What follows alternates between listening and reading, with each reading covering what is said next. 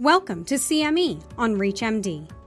This activity titled Acute Kidney Injury Finding a Pathway to Improved Patient Outcomes is provided in partnership with Prova Education and supported by an independent educational grant from bioMérieux. Before starting this activity, please be sure to review the disclosure statements as well as the learning objectives. Here's your host, Dr. Ravindra Mehta. Acute kidney injury, or AKI, is a rapid reduction in kidney function that takes place over the course of hours or even days. AKI occurs in upwards of 15% of patients who are admitted to the hospital, with rates of AKI often surpassing 50% of patients receiving intensive care. This is CME on ReachMD, and I'm Dr. Ravindra Mehta. Joining me to discuss acute kidney injury is Dr. Rajit Basu, Associate Professor of Pediatrics at Emory School of Medicine and and the research director of the Division of Pediatric Critical Care Medicine at Children's Healthcare of Atlanta. Dr. Basu, welcome to the program. Thank you for having me, Dr. Mehta. It's wonderful to be here with you. Why don't you start, Dr. Basu, with telling us what AKI is and what it is not? I think we have so much evidence now in anywhere from basic science models all the way up to the bedside that acute kidney injury is not a simple process. We have a lot of evidence that there are multiple mechanisms involved ranging from the cellular to the macroscopic in the animal. And in the human model, we have a lot of evidence that clinical signs of AKI have a lot of different manifestations. What we understand now, more than we did 10, 20 years ago, is that there's a complete heterogeneity of the AKI process. And I think the, the bigger aspect for us to recognize is that the heterogeneity is very different in the developing world versus the developed world. While the common pathway of having a decline in kidney function occurs in both, the etiologies are quite different. So, for example, in the developing world, environmental factors such as malaria, diarrhea are much more prevalent, whereas in the developed world, trauma, sepsis are more common to contribute to the disease. So maybe I can ask you, given that we have this basic problem of acute kidney injury and its and and its progression overall, what would be an approach for us to start tackling this problem? I think the first step is to simply appreciate that there are patients at risk. And the Zero by 25 initiative for uh, global AKI recognition and awareness is founded on the principle of the five R's.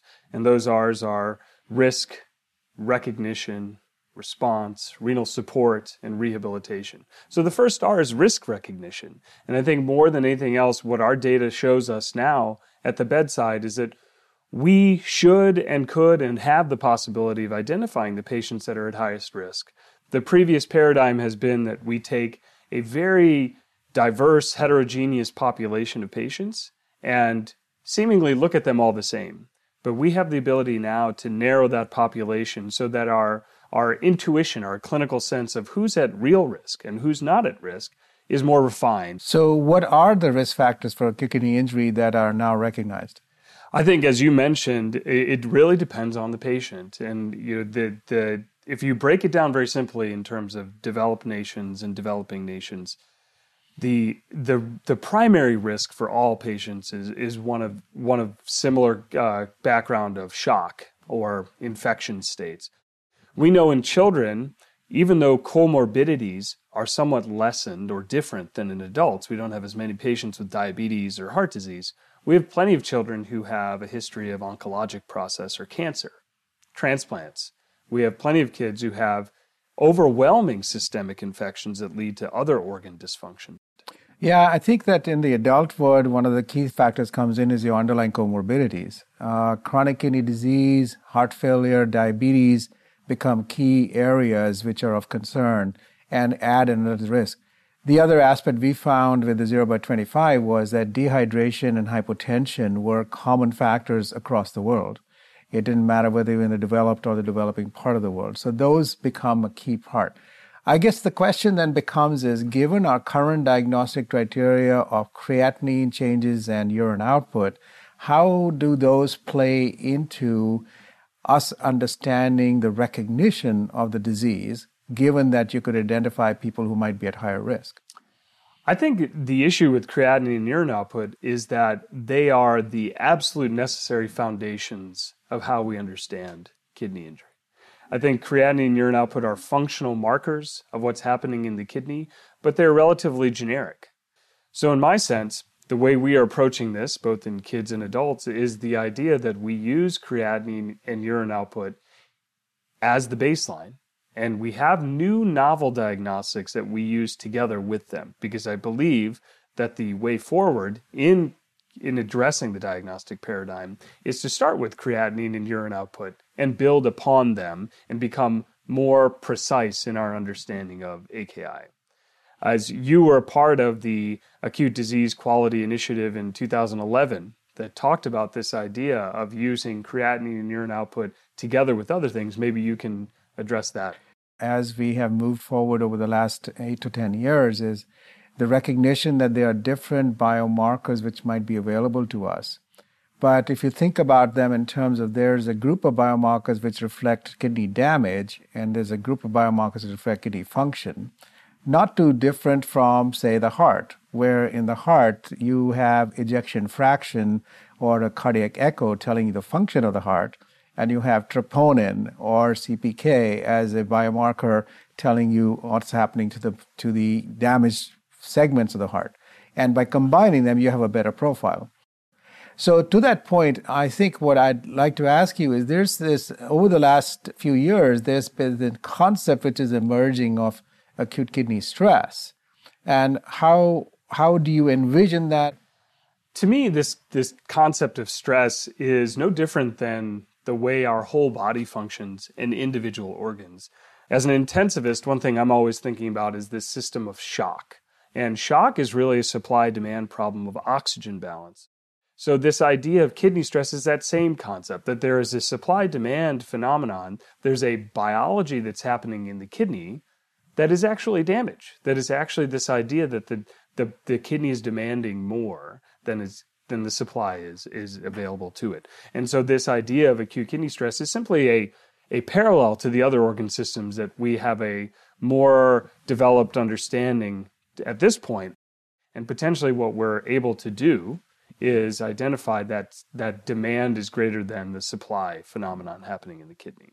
No, I think that's an excellent point, and I think just to re-emphasize that is, I I I think that we we have always felt that uh, we could rely on one set of tools. But it appears to me that now, with the appearance of a variety of different biomarkers, we can actually start looking at our patient profiles in much more systematic and definitive way. So maybe you could tell us about the portfolio biomarkers which have emerged and what has been the data and evidence to their utilization so far. The the biggest, let's say, the most prominent biomarkers that are coming out are uh, a collection of damage biomarkers that are specific to the tubular epithelia in the kidney, the biomarkers such as NGAL and IL-18 and KIM-1 and LFABP. There are mechanistic biomarkers like the cell cycle arrest biomarkers TIMP2 and IGFBP7.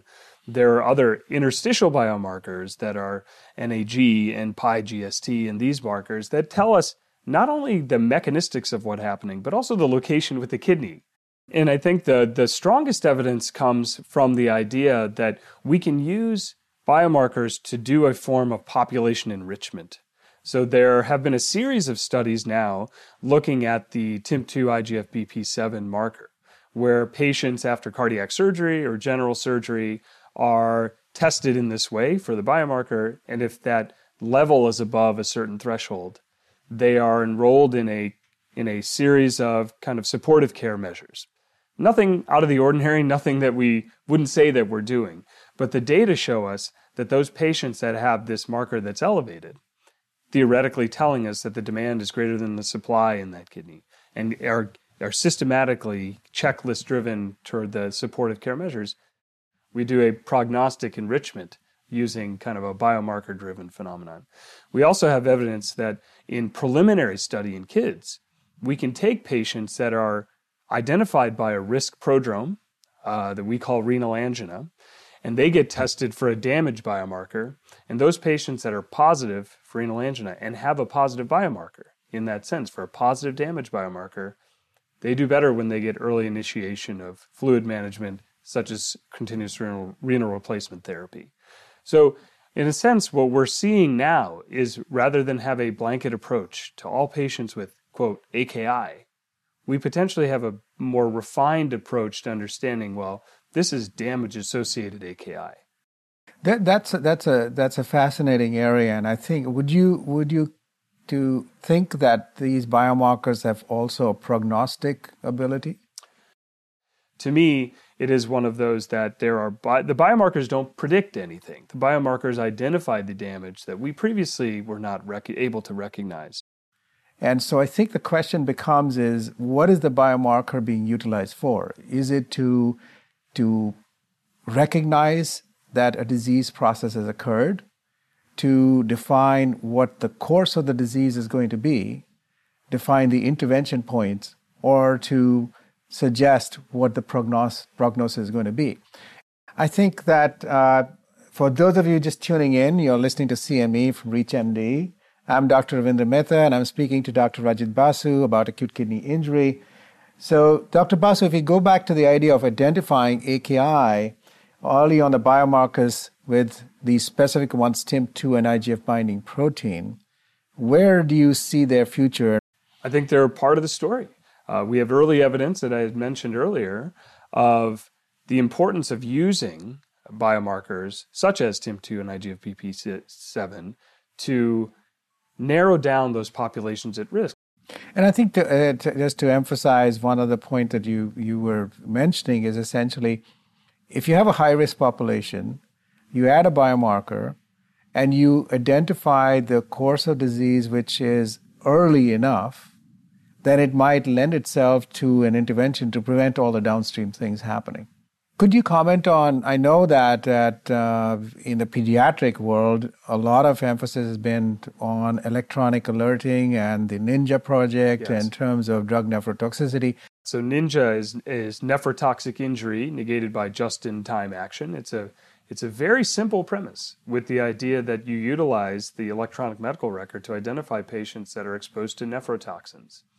And in that system, the rounding pharmacist or the team member uh, is alerted that the patient's at risk for nephrotoxin associated AKI. So at certain centers now, a urine panel will be sent for a urine damage biomarker to assess what degree of AKI do we have with the creatinine that's changing. And, and I would actually ask you, Dr. Mehta, in the global sense, in, in the world, as we talk about the developing nations uh, and, and the signal that's coming from there, what are the points of intervention that are possible in, in that in the rest of the world, really? I think our our study, which we did with the zero by twenty five, which we did in Bolivia, Malawi, and Nepal, we actually took a point of care creatinine to a healthcare centers out in the community where there were no doctors and with a urine dipstick. So just with a combination of a point of care creatinine and urine dipstick, we were able to identify patients at high risk for acute kidney injury and then those who actually develop acute kidney injury. So what I hear you saying is there's still a role for creatinine and urine output and I think absolutely. I think that creatinine and urine output are going to be the, the basis against which we judge and actually combine other biomarkers with. I don't think that they can be they are going to go away in any way. On the contrary, I would take them as being very informative. Maybe not as early as some of the other biomarkers, but they are certainly going to be of great utility as we go forward. Well, I, this has been a very valuable discussion. I think it's a very exciting time for acute kidney injury. Dr. Basu, it was great speaking with you today. It was wonderful to be here, Dr. Mehta. Thank you for having me. This activity was provided in partnership with Prova Education. To receive your free CME credit, please be sure to complete the post-test and evaluation at reachmd.com/prova. This is CME on ReachMD. Be part of the knowledge.